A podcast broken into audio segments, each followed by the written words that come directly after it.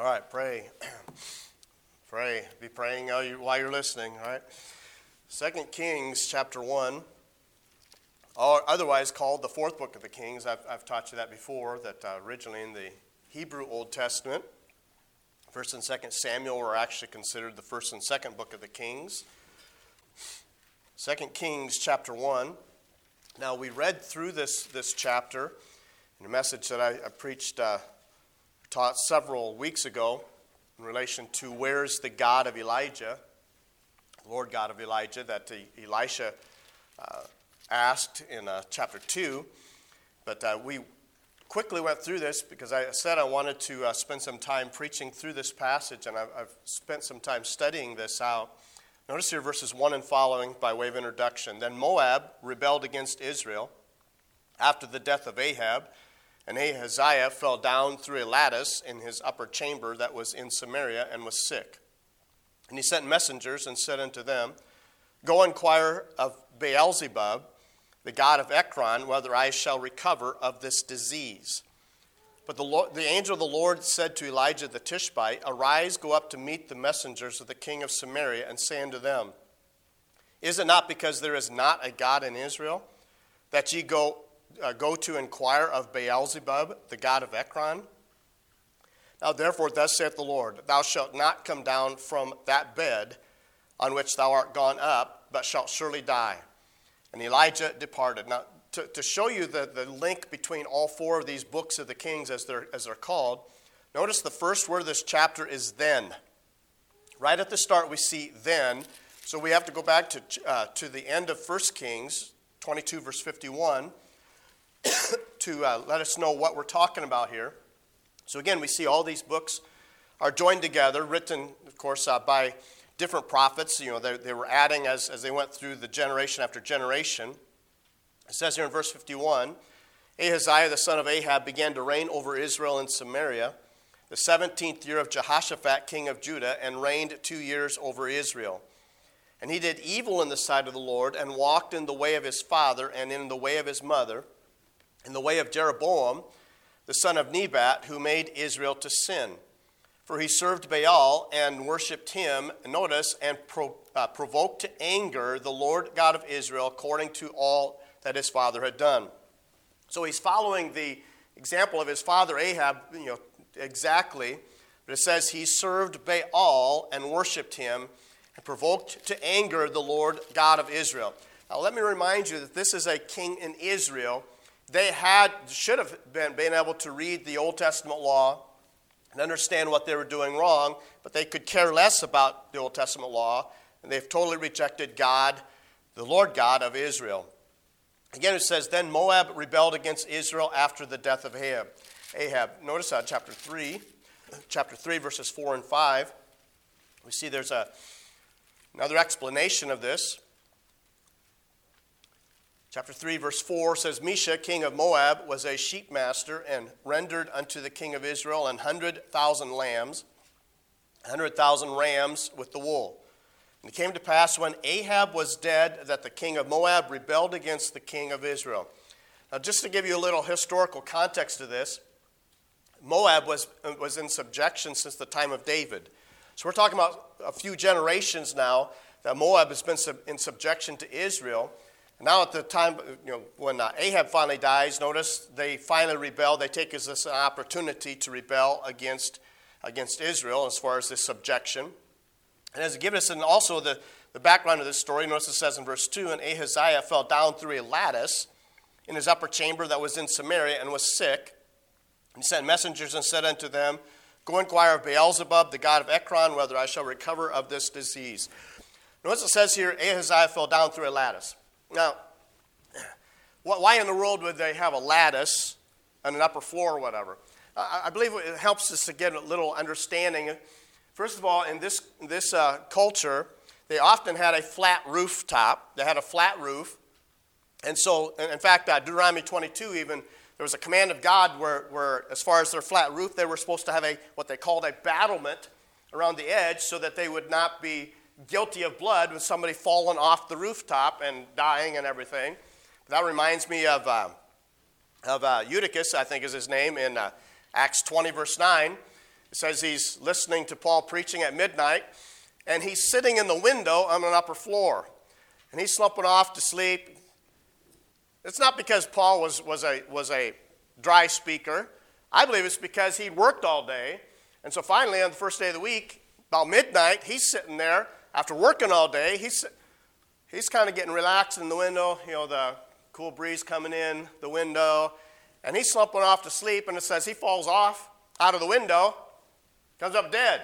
Of course, Paul had the power to raise him up and, and everything, and everyone was, was, was greatly encouraged by that. yeah, it's like, well, no, somebody died and you know, fell out of church. It says Ahaziah fell down through a lattice in his upper chamber. Probably what this was was a lattice that was, was placed as far as a, uh, almost like a skylight on the upper, upper, uh, uh, upper chamber. And so King Ahab dies in battle, you know, just an arrow shot at a chance. Uh, his son falls through a lattice. He fell down through a lattice in his upper chamber that was in Samaria and was sick. He was on a sick bed, about ready to die, his deathbed. Notice he sent messengers. Pay attention to this. He sent messengers, not a captain of the military.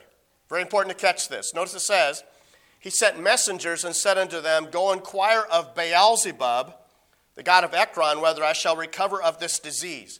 As I mentioned before, as I mentioned before in this, it does not say that he's asking for Beelzebub to, to heal him. He's going for information, going to inquire. Now, we're going to see later that he knows who Elijah is. Obviously, his father, at least, told him, you know, beware of Elijah. He won't say anything good about, about us. You know, our, he doesn't like our family. Well, as we see this here, he's going to get information. He's not going for a healing. It says, Go inquire of Beelzebub, the god of Ekron, whether I shall recover of this disease. Now, it's very interesting to understand a little bit about what, uh, what this uh, god of Ekron is. Of course, Ekron is a city of the Philistines. Now, I want to remind you what happened as far as uh, 1 Samuel. In 1 Samuel, it says that, uh, that um, when uh, the Ark of the Covenant was, was stolen, was taken captive by the Philistines, they took it as a prize of battle and placed it in the temple of Dagon. Now, you know, remember, might remember the story. The first day, Dagon is seen bowing down before, before the, the Ark of the Covenant. Well, they should have said, wait, wait a minute, there's something strange about that. Of course, this is a lifeless statue. They're thinking, well, who put, that, who put that idol like that? No, God put that idol like that. The second time, after they set him back up in his place, you know, wouldn't you just love to have a God that you can control like that?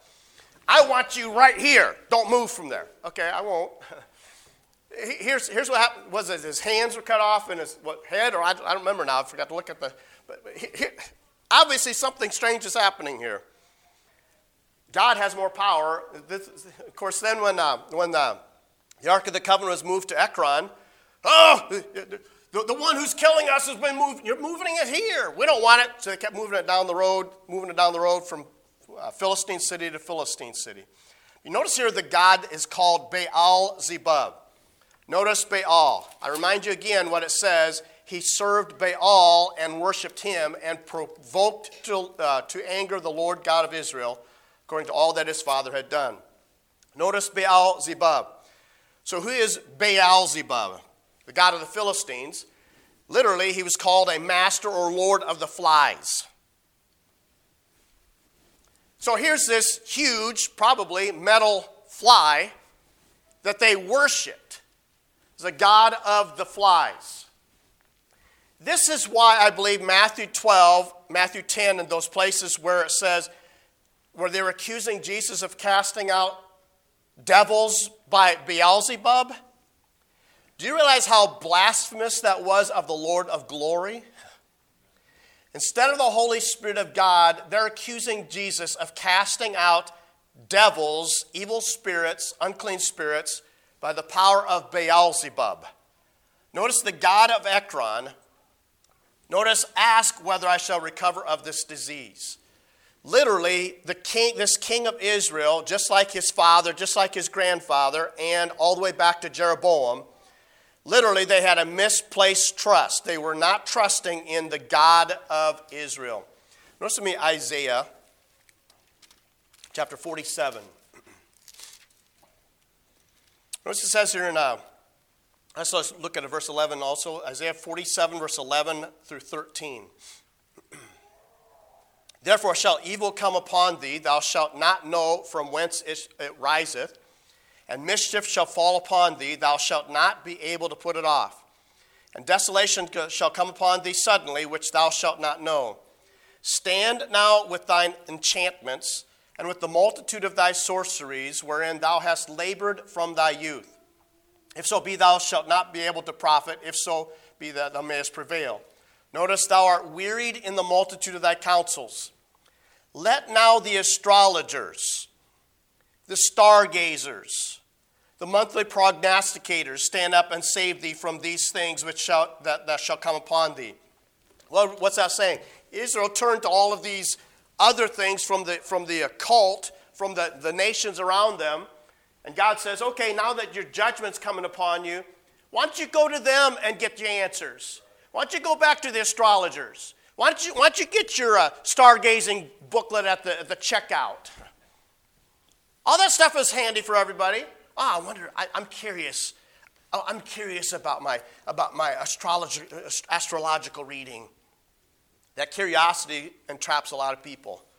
Notice again this misplaced trust. Notice he sends messengers and says, Go inquire of Beelzebub, the god of Ekron. Notice verse 3 But the angel of the Lord, that is Jesus Christ, I believe, not just any angel sent from the Lord.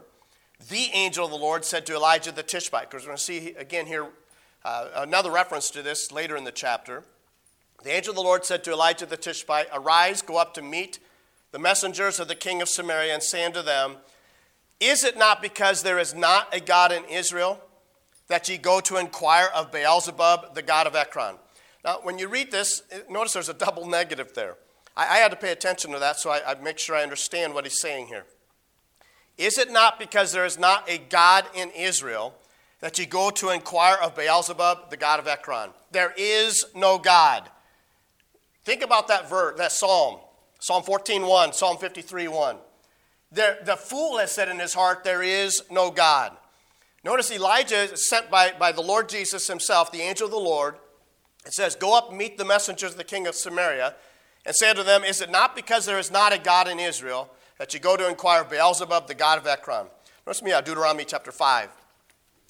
There are several warnings that Israel was given before they even went into the promised land in relation to going after other gods. Notice it says here in Deuteronomy 5, verses 6 through 10. This is actually a repeat of Ten Commandments given on Mount Sinai. And it says, Deuteronomy 5, verse 6. I am the Lord thy God, which brought thee out of the land of Egypt from the house of bondage. Thou shalt have none other gods before me. Now, Baal actually means Lord.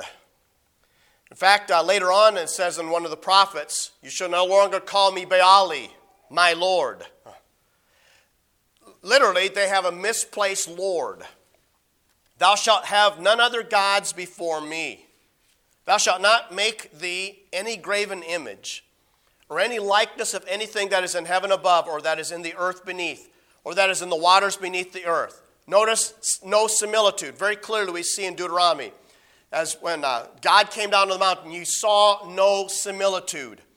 That's why, that's why I believe it's totally wrong to have a Jesus statue, let alone a Mary statue. But to have a Jesus statue, what we're doing is a similitude. That's why I believe it's wrong to watch any video that has so called a Jesus film. Why is that? Because you have in your mind a visualization of what Jesus looks like. You want to see what Jesus looks like? Read Revelation 1.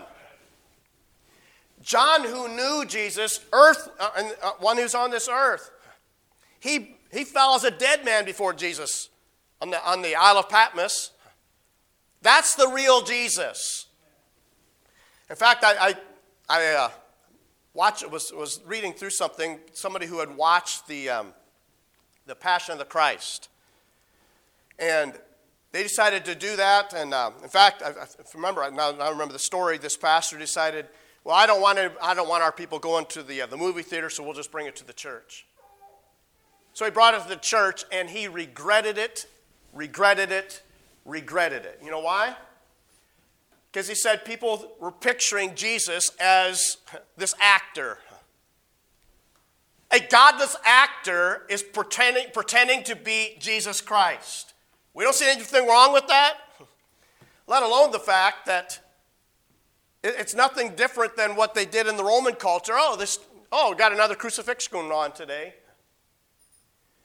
Mel Gibson made millions. He didn't do that as some benefit to Christianity. He made millions. It paid for his next godless video, movie. No similitude.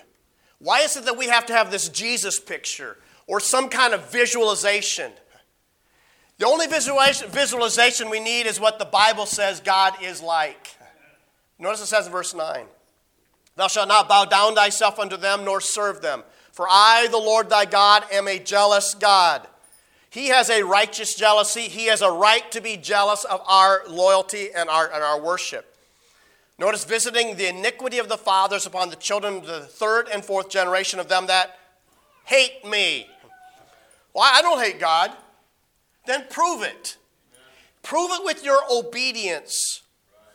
Notice the iniquity of the fathers upon the children unto the third and fourth generation of them that hate me, and showing mercy unto thousands of them that love me and keep my commandments. By the way, a son of an idolater could actually have God's mercy. But here's, here's what I believe he's teaching or what he's saying about this. For example, Omri was a godless idolater. Ahab was a godless idolater. Ahaziah was a godless idolater, all the way down through that generation until God had to destroy that family. The same way with Jeroboam, all of these wicked kings of Israel. They should have known better. God said this in his law. Thou shalt not take the name of the Lord thy God in vain, for the Lord will not hold him guiltless that taketh his name in vain. Also, notice with me Deuteronomy um, chapter 6, verses 10 through 15.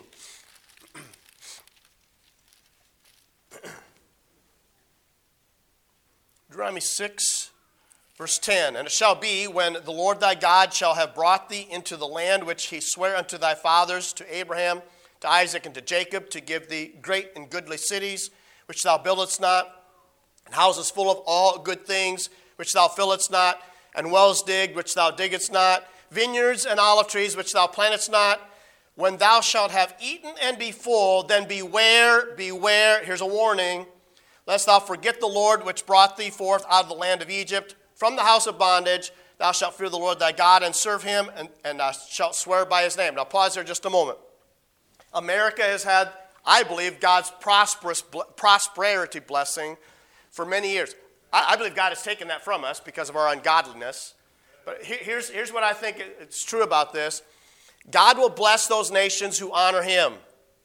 Not because you bless Israel, whatever. Here's, here's the point God blesses obedience. That's what the Bible says. He does not say, uh, as far as all these other things, it says, Ye shall not go after other gods of the gods of the people which are round about you. Now, let me ask you, going back to 2 Kings 1, as you think about that, Beelzebub is a god of where? Where did we say? The, of, of, of the Philistines. Notice they were not to worship the gods of the people which are round about you. For Lord thy God is a jealous God among you lest the anger of the Lord thy God be kindled against thee and destroy thee from off the face of the earth. You shall not tempt the Lord your God as you tempted him in Massah. Notice as we go back to 2 Kings 1, notice the angel of the Lord said to Elijah the Tishbite, Arise, go up to meet the, the messengers. Literally, what I believe what, what, why God is sending Elijah here is because this was an insult to the God of heaven. This is an insult to the God of Israel. God is the one who gave them this land. God is the one who brought them out of Egypt. God is the one who had, had shown grace and mercy upon this nation. And they have totally rejected him and are going after the gods of this world. What I think is very interesting. So I was reading through um, the book of uh, 1st and 2nd Kings here uh, this last week. I was reminded of uh, Hezekiah. Hezekiah actually uh, started cleaning up as far as, uh, as far as the nation of Israel, one of the last good kings of Israel, uh, of, of, Judah, I should say. And uh, remember, it says that he um, destroyed the, destroyed the um, serpent on a pole. something that was good as far as Israel was concerned in the wilderness. Evidently, they continued carrying that thing around with them throughout the wilderness journeys, and they put it up in Judah. I'm assuming in Jerusalem, they set it up this pole, and it says they started burning incense to it. It says Hezekiah called, named it Nehushtan. When we get to that, we'll, we'll study that out, what that means. But here, here's what, what, what I see is something good they put up and started worshiping it. They started burning incense. I thought they were supposed to burn incense to the Lord. Idolatry is so subtle. I, have called this chapter Elijah's Last Stand Against Idolatry. I believe we need preachers of God, prophets of God today that are standing against the idolatry of America. I'll talk about some of those idols here in a moment. Is it not because there is not a God in Israel that you go to inquire of Beelzebub, the God of Ekron?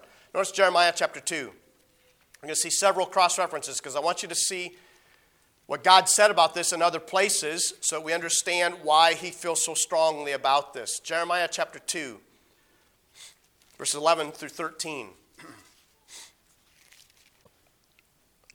Hath a nation changed their gods, which are yet no gods?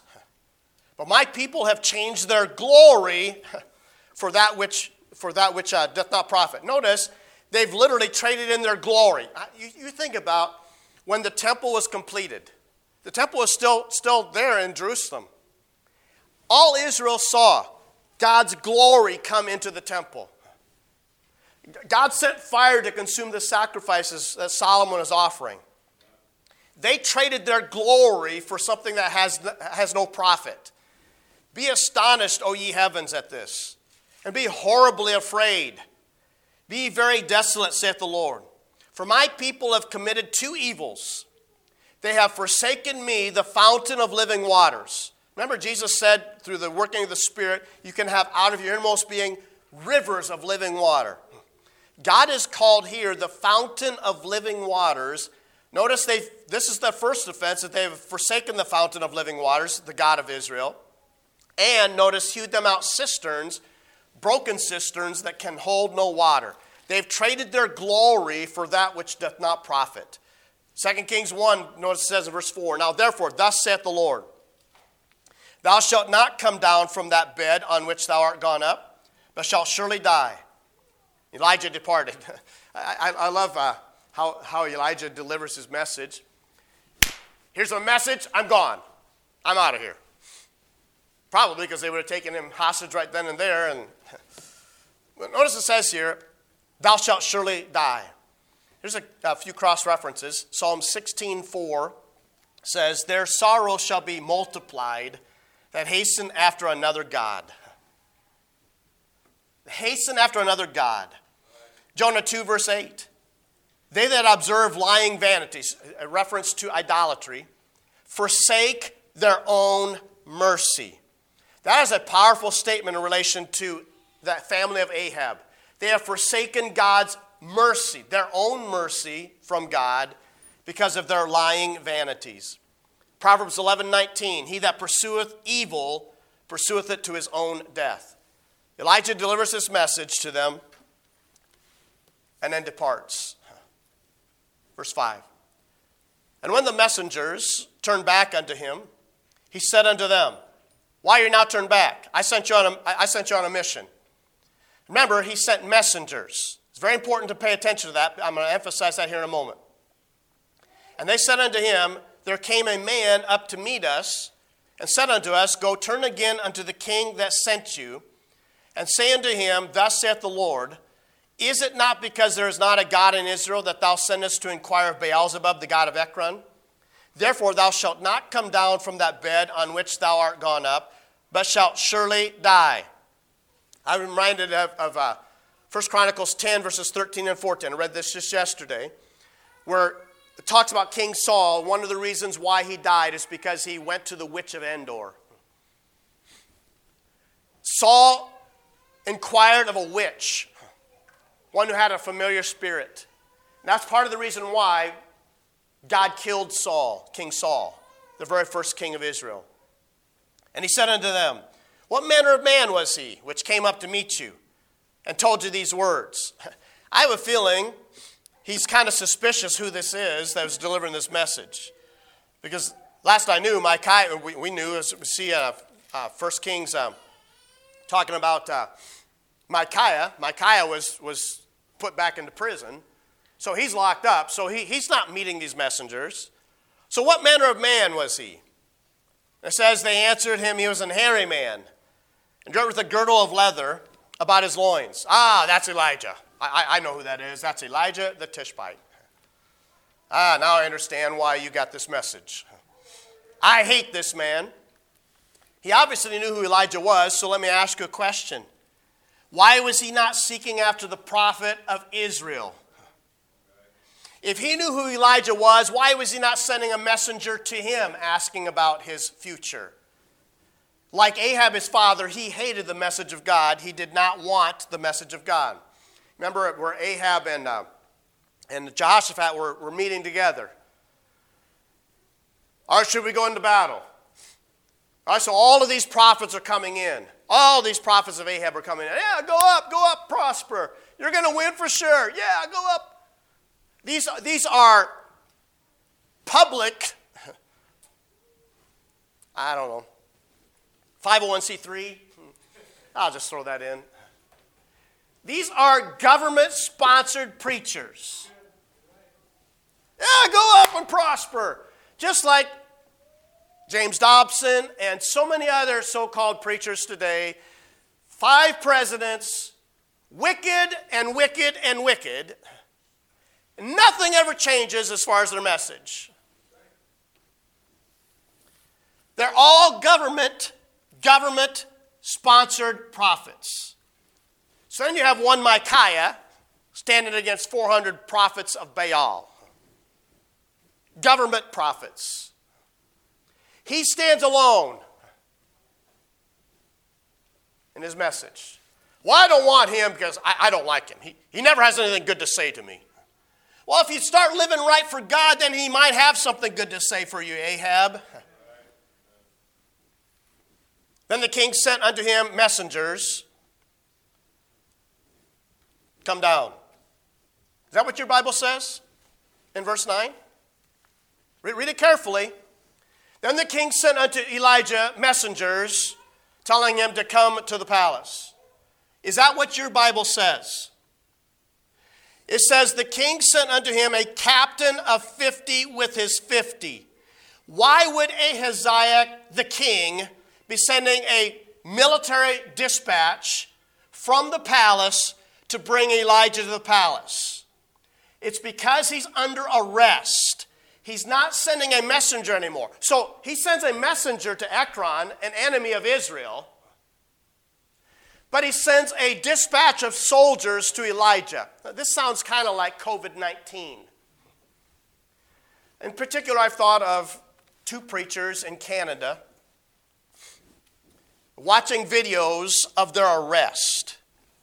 They did not send one officer to arrest these preachers. These are preachers who stood against the tyranny of Justin, so called in you know, whatever it's Trudeau, whatever his name is, you know, Justin Tyrant in Canada. Literally, the second time, the one preacher, he's not a Baptist preacher, the one, the, the one preacher, in fact, he's from, from somewhere in Europe experiencing that kind of tyranny in Europe, went to Canada thinking he was going to have some liberty, and he had more tyranny than he had in Europe. I remember what happened. Eight vehicles whatever. They, they arrested him along the highway. They chased him down. The other preacher was actually a Baptist preacher. I remember watching that video of his arrest. So they have five vehicles, police vehicles, sitting in the church parking lot because they decided to have church that, that Lord's Day. Here's this Baptist pastor in front of his wife and children. They take him off in handcuffs down to the police station. Their crime? Because they had church services. Uh, unless you think America, yeah, we're in America. They were shutting down churches in Lincoln. How close is that to us? Barely across the county line. Anything over 10 people. In Lincoln, I heard there was a, an exercise gym. They uh, sent police, you know, police stopped in, counted how many people were in the building. If one more person comes in, you're all under arrest. Say what? We were here first. That other person's just going to have to stay out longer then. He's not going to be able to exercise today. That's how ridiculous that stuff was. What is it? It was tyranny. When they're arresting preachers, guess what? We're in trouble as a nation. How many churches, this Baptist church in California was fined thousands of dollars upon every, every time they met, met, met together for church. And by the way, they're using cell phones to track how many people are meeting in those kinds of situations. How many pings are there in a concentrated area?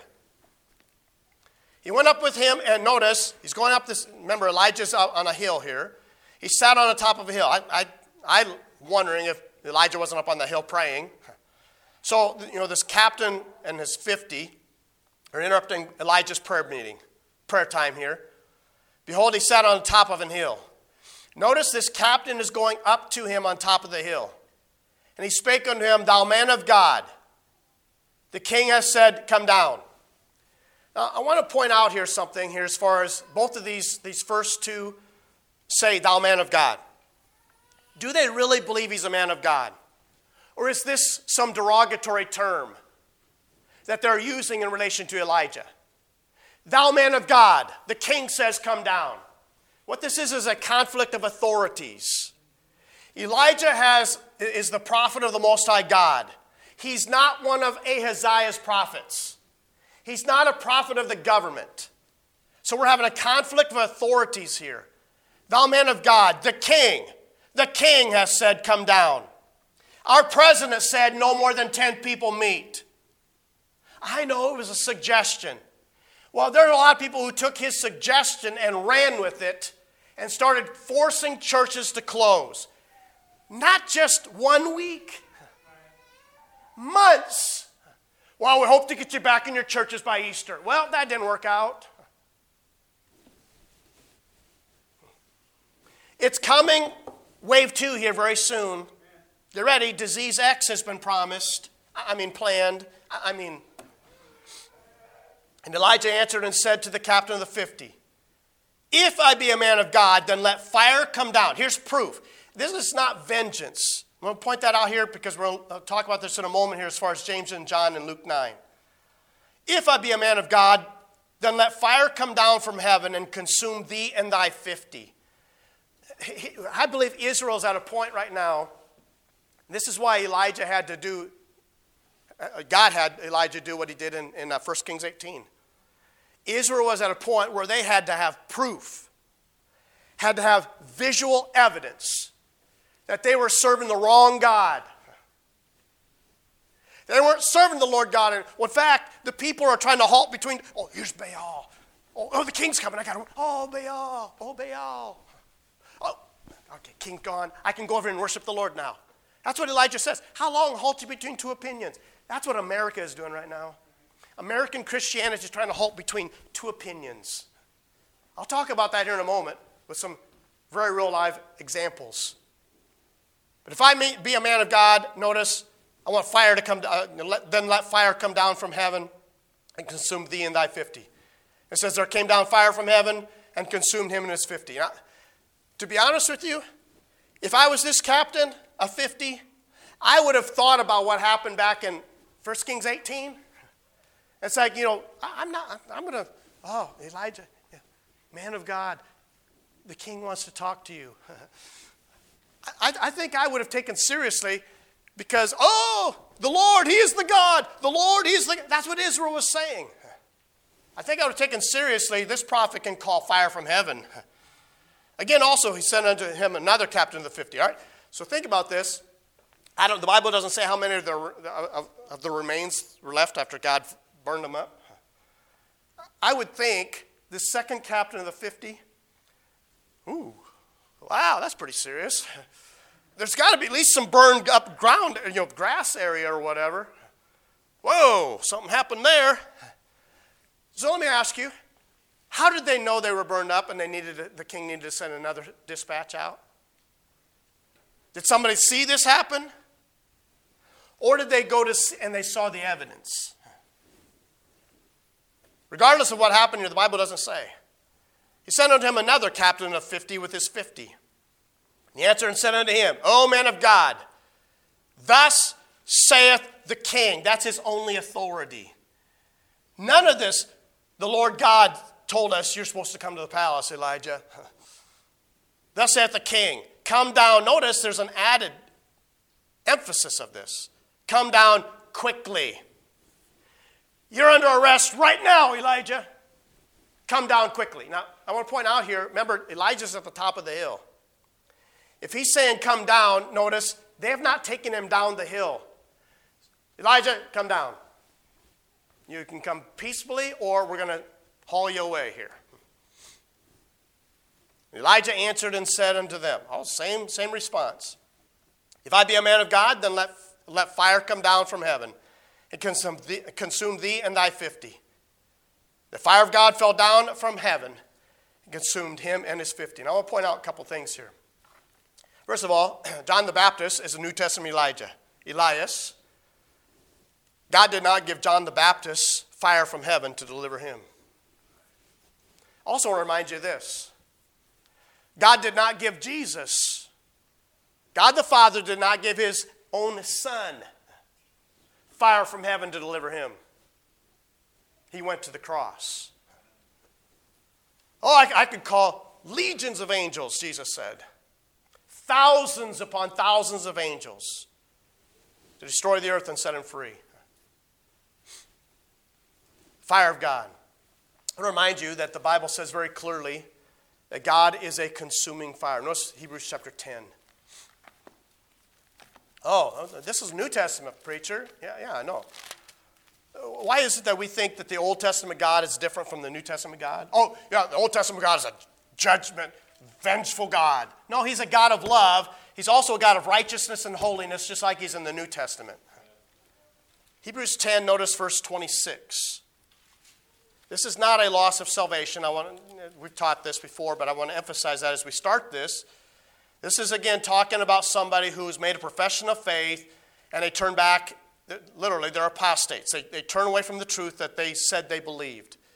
Verse 26 For if we sin willfully after that we have received the knowledge of the truth, there remaineth no more sacrifice for sins. So we're living in sin, we're turning back into apostasy, falling away from the truth that we, that we said we believed but a certain fearful looking for of judgment and fiery indignation which shall devour the adversaries. He that despised Moses' law died without mercy under two or three witnesses. How much sorer punishment, suppose ye, shall he be thought worthy, who hath trodden under foot the Son of God, and hath counted the blood of the covenant therewith, uh, wherewith uh, he was sanctified, an unholy thing, and hath done despot unto the Spirit of grace for we know him that hath said, Vengeance belongeth unto me, I will recompense, saith the Lord. And again, the Lord shall judge his people. It is a fearful thing to fall into the hands of the living God. Notice with me Hebrews chapter 12 then. Near the end of the chapter.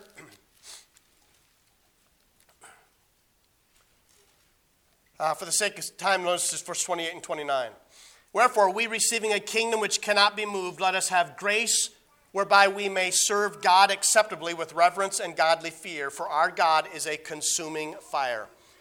Uh, also, we see in uh, Leviticus uh, 10, verses 1 through 3, where the sons of, of Aaron were offering strange fire, and it says, Fire came out from the Lord and consumed them. I mean, th- those were prophets, or priests, I should say, were already consecrated. But they're offering strange fire. What, what I believe, simple way to understand it is they were worshiping in man's ways will worship, I think is what the New Testament calls it. They were, they were worshiping the Lord in their way. All right, so you think about all these modern churches that are worshiping God in their way. The rock music and all those kinds of, yeah, we're worshiping. No, you're, you're, you're entertaining yourselves with a rock concert. That's what you're doing. It's not worship of God, it's sensual. I, I want to point this out here as far as Luke chapter 9, verses 51 through 58. Ta- you don't need to turn there. It's, it's uh, where um, Jesus was on his way to Jerusalem. He's, uh, near the, nearing the end of his uh, life. And it says, as they were passing through Samaria, it says, the Samaritans would not listen, would not respond to them because he had his face set as he was to go to Jerusalem. So, in the process of that, James and John, the sons of thunder, you know, call down fire from heaven, that type of thing. So, the sons of Boanerges, men of zeal, Lord, shall we call down fire from heaven like Elijah did? To consume these people, just, just zap them with fire. They, they don't go with us, they they don't want to listen. Jesus says, you, you don't know what spirit you're of. I did not come to destroy men's lives, I came to save them. I believe the difference here is this Jesus was not going to allow James and John to call fire from heaven because why? They were not trying to take them and arrest them and take them to, you know, to, to die. They, they, they just were not interested because Jesus didn't seem to be, he's to be focused, so they just were not interested. Notice the total difference there. Notice it says in verse 13 back in 2 Kings 1. And he sent a captain of the third 50 with his 50. All right, so now you have 102 burned remains, scorched remains possibly, two burned out areas you're heading up the mountain, up the hill, I should say. And uh, so this third one is like, oh, wow. King, you really, you really think I need to do this? Uh, you know, I, have never questioned you before, but I, I'm not sure this is a good idea. The third captain of 50 went up and came and fell on his knees before Elijah. I want to point out here that the other two apparently did not go all the way up the hill. It says he went up. Notice a slight different wording here. It says he went up and he's actually in front of Elijah and he's bowing on his, oh, Elijah, have mercy on us. Notice it says here, before Elijah and besought him and said unto him, O man of God. Notice a total different t- a tone here as far as what he's saying to Elijah. I pray thee. The king says, no, that's not what he's saying anymore. I pray thee, let my life and the life of these 50 thy servants be precious in thy sight. No more demands, you notice. Behold, there came fire down from heaven Possibly they passed their burned remains or the burned out area where they were standing. There came fire down from heaven and burned, uh, burnt up the two captains of the former 50s with their 50s. Therefore, let my life now be precious in thy sight. The angel of the Lord said unto Elijah, Go down with him, be not afraid of him. All right, so notice here the angel of the Lord. This is why I say this is the Lord Jesus. The angel of the Lord. In fact, um, I think it's Psalm 34, verse 7 it says, The angel of the Lord campeth around and campeth around them that fear him. We're talking about the angel of the Lord, Jesus Christ himself, uh, our protector. Elijah go down with him, be not afraid of him. And he rose and went down uh, with him unto the king. And he said unto him, Thus saith the Lord. Notice his message does not change in person in front of the king. This is, this is where the modern preachers who have an, have an ear hearing of the president are wrong. This is where they are wrong. I'm going to say it again biblically. This is where they are wrong. They are not calling for repentance before the wickedness of our land, the rulers of our land. Oh, yeah, God prosper. God bless you, our president. It doesn't matter if they're wicked, whatever. They're not calling our nation to repentance. And so we keep going into increasing wickedness. Thus saith the Lord, for as much as thou hast sent messengers to inquire of Beelzebub, the god of Ekron, is it not because there is no God? Notice that phrase. There is, oh, that sounds like Psalm 14, verse 1, as I mentioned. There is no God. The fool has said in his heart, There is no God. Is it not because there is no God in Israel to inquire of his word? What's he saying? Israel's rejected the, their God, their God was kicked out of the country. Can I remind you that Israel is still God's possession? So he still has a right to judge Israel. But they've kicked the God of Israel out. Therefore, thou shalt not come down off that bed on which thou art gone up, but shalt surely die. Well, I think it's very interesting. There's nothing here in this passage that says, tell, telling the captain, arrest him, take him to prison. I kind of get the idea he died pretty quickly. Thou shalt surely die. So he died according to the word of the Lord, which Elijah had spoken. And what I think is very interesting is we see here in this passage.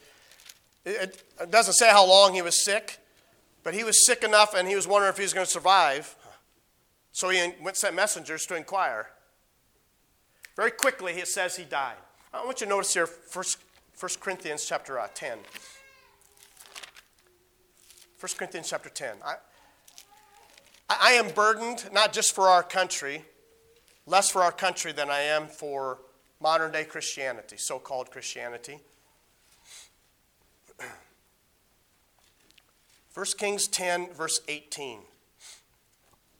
1 Kings 10, verse 18. Behold, Israel after the flesh. That's very important to pay attention to that statement. Israel after the flesh. This is not remnant Israel. This is not believing Israel. Behold, Israel after the flesh. Are not they which eat of the sacrifices partakers of the altar? What say I then? That the idols anything? Verse 19. Or that which is offered and sacrificed to idols is anything? But I say that the things which the Gentiles sacrifice, they sacrifice to devils and not to God. I would not that ye should have fellowship with devils. You cannot drink the cup of the Lord and the cup of devils. You cannot partake of the Lord's table and of the table of devils. 1 Corinthians 10 14 in that context says, Flee from idolatry. 1 John 5 21, the very last verse of the book. Keep yourselves from idols. Keep yourselves from idolatry. Colossians 3 5, covetousness is idolatry. We have had covetousness in our nation, and I believe it's expressed in the health and wealth gospel. That, that's the reality of it. We have been deceived into covetousness. I want you to think about the fact that we have had gods in America, even to the point where we don't even recognize them. First one I want to mention is found in Daniel 11, where it talks about, in that context, possibly even uh, King Herod, where it talks about the God, they worship the God of forces, military God. We have had a God of forces in America for generations now. In fact, do you want to do an interesting study of history? If I remember right, less than two hands, you can count the number of years that our nation has not been in, in, involved in war since our beginning. Very, very few. If I remember right, less than, less than 10 years without war of some kind. God of forces. God of forces. Um, actually, uh, I had plans to read a book. I have so many books on my list of to, to read. Um, World War II, the unnecessary war. There's some things behind the scenes in those things where they, we, are on, we were on purpose trying to provoke Japan and Germany into war. How many millions of our own men lost their lives for bankers' wars? I think it's kind of fishy when the London bankers and their associates, agents, however you want to call it, are paying for both sides of wars. In fact, you don't realize how close it comes to our presidency? Prescott Bush. Prescott Bush was funding Hitler before World War II. Right up until the time war was declared on Germany. We have worshiped in America God of forces. You want to see a picture of that?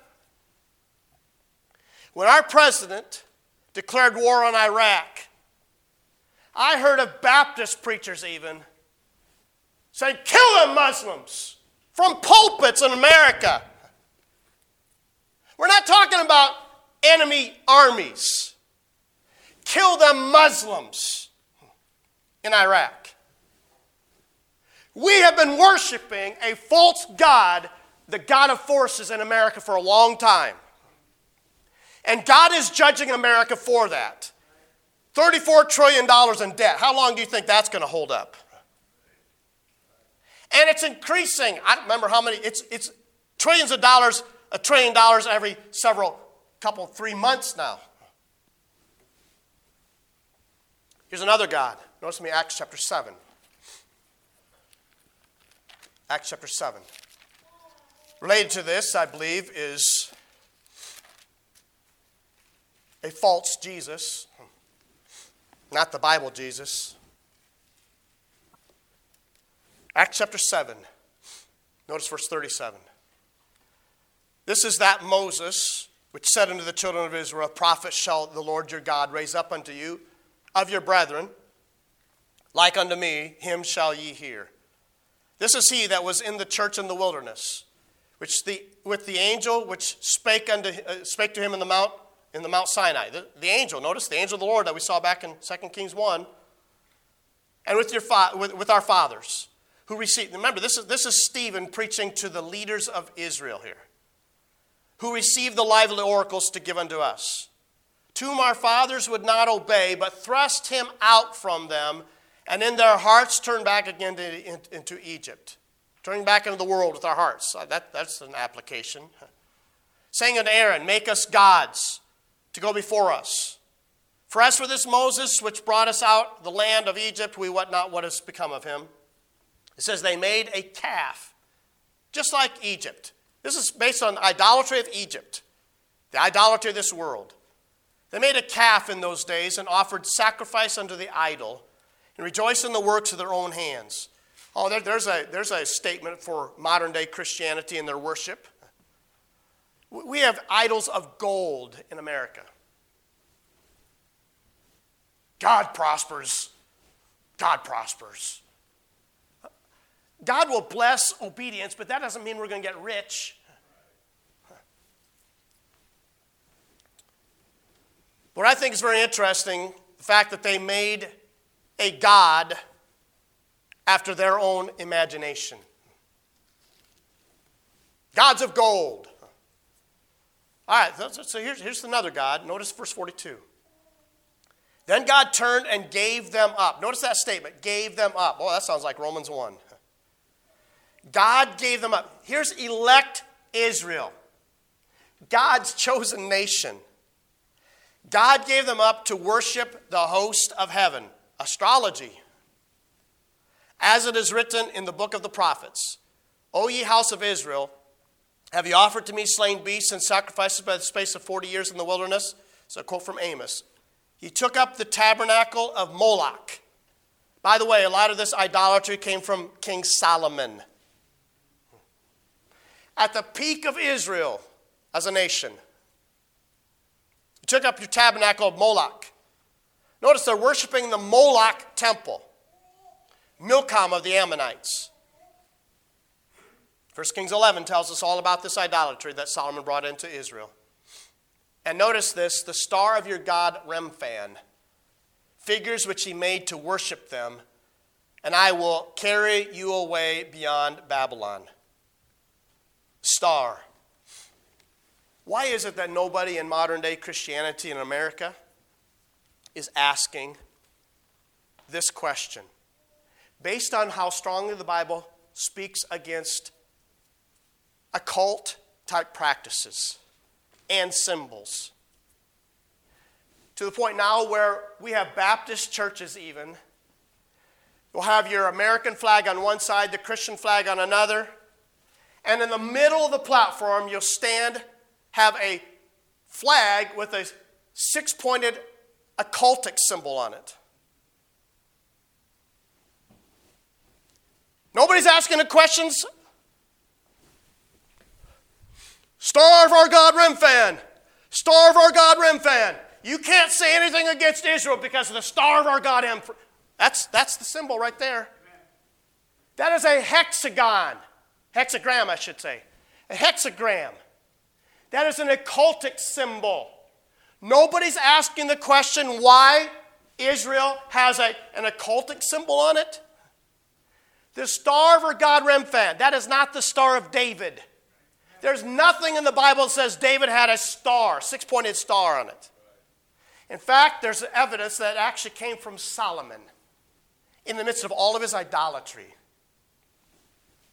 We at this point, here in America, have gotten to the point where we have, are bowing before Israel's God, not the God of, of heaven. Did you hear what I just said? A preacher who's preaching out this message is anti Semitic. I, I, keep saying this. You read through the Old Testament prophets, they were anti Semitic. They announced judgment on the nation of Israel, just like Elijah did. Uh, Elijah's telling us the, the king of Israel. I saw a video clip here this last week. It put a lot of things in perspective. How many of you ever heard of Rabbi Schneerson? White bearded Messiah. People worship at his grave, by the way, hoping he's going to res- resurrect from the dead, be their Messiah. I saw a younger Netanyahu in his meeting with Schneerson. Basically, Schneerson said this We're not hastening the coming of Messiah fast enough. You need to do something about this. The look on Netanyahu's face oh, oh, I'm standing in the presence of greatness here. You're not doing enough to hasten, to hasten the coming. You know what they believe? Until they get rid of all the goyim. Uh, any Jews here? Until they get rid of you, Messiah is not coming. That's the God we're bowing before? Do you realize? Do you realize? We have traded gods. And we don't even see it here in American Christianity. The God, the star of your God, Remphan, figures which he made to worship them. They worship that star. That's the symbol, that's symbolism of their Babylonian occultism. They are Babylonian, they're not Israelites. God help us to wake up to the idolatry that we've given into.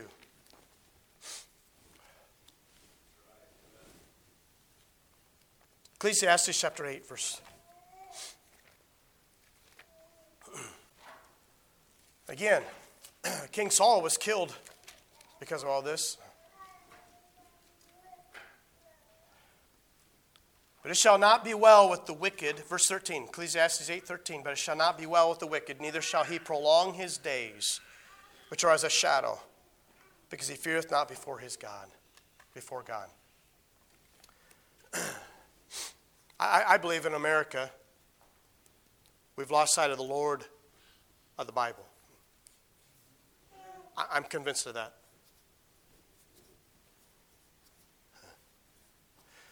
Okay, so now we are in America. It doesn't matter what Israel does to thousands of people.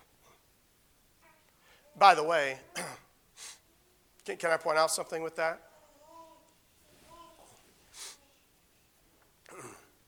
There, there is a map that I keep seeing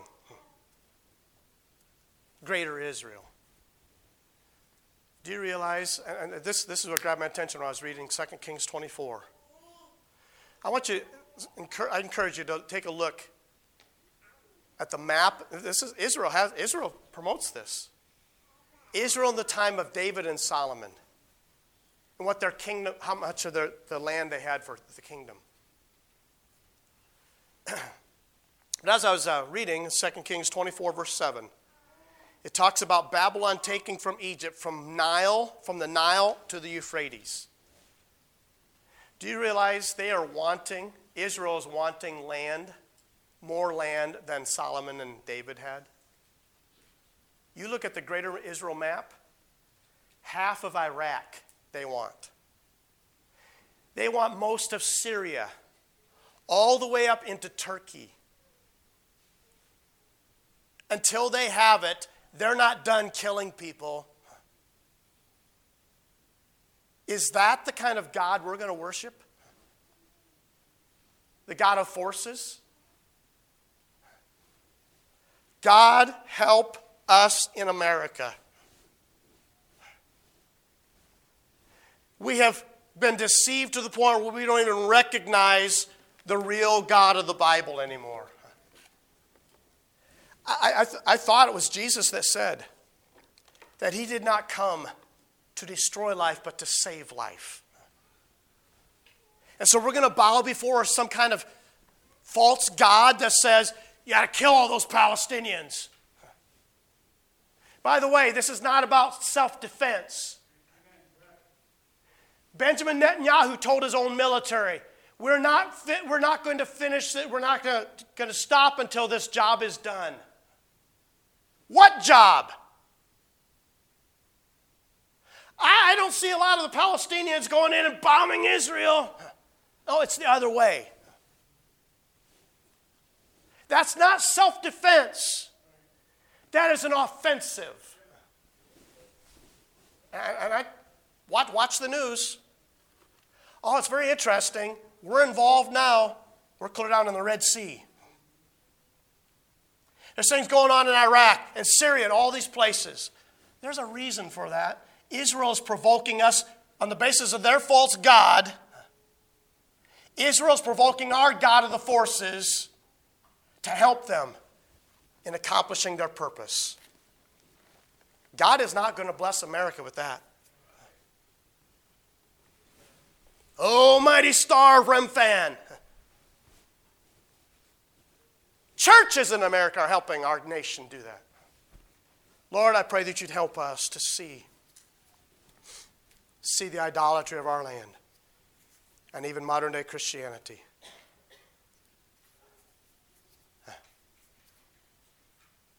Lord, we serve a false God, and that brings your judgment. I really believe we're seeing thy judgment in our land right now, not your blessing. And Lord, I pray that if somebody here today is trusting in a false God to get them to heaven, I pray that today will be the day of salvation. Lord, we have so much of this. Say a prayer and live as you please. Not, nothing ever changes. We have so much of that in modern day Christianity, Lord. They're not recognizing Thee as Lord, recognizing that they need to repent of their sin and all that. So, Lord, help us to determine if there's any idolatry in our lives that would bring Thy chastening upon us. I pray in Jesus' name, amen.